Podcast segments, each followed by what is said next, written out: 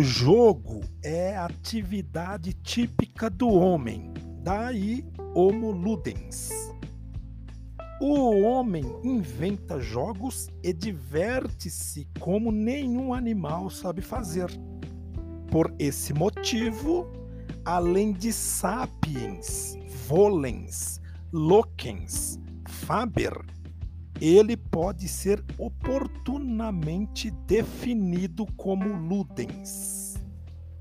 Como definição de jogo, pode valer a seguinte: o jogo é desenvolvimento de atividades com vista à distração, ao divertimento, à satisfação e à realização de si mesmo o domínio próprio nos traz a modelagem de caráter para com os jogos.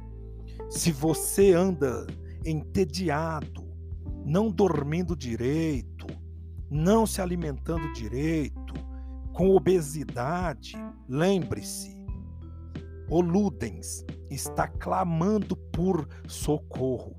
Desenvolva o domínio próprio e procure algumas diversões, alguns jogos para esparrecer sua bio, psico, sócio espiritualidade.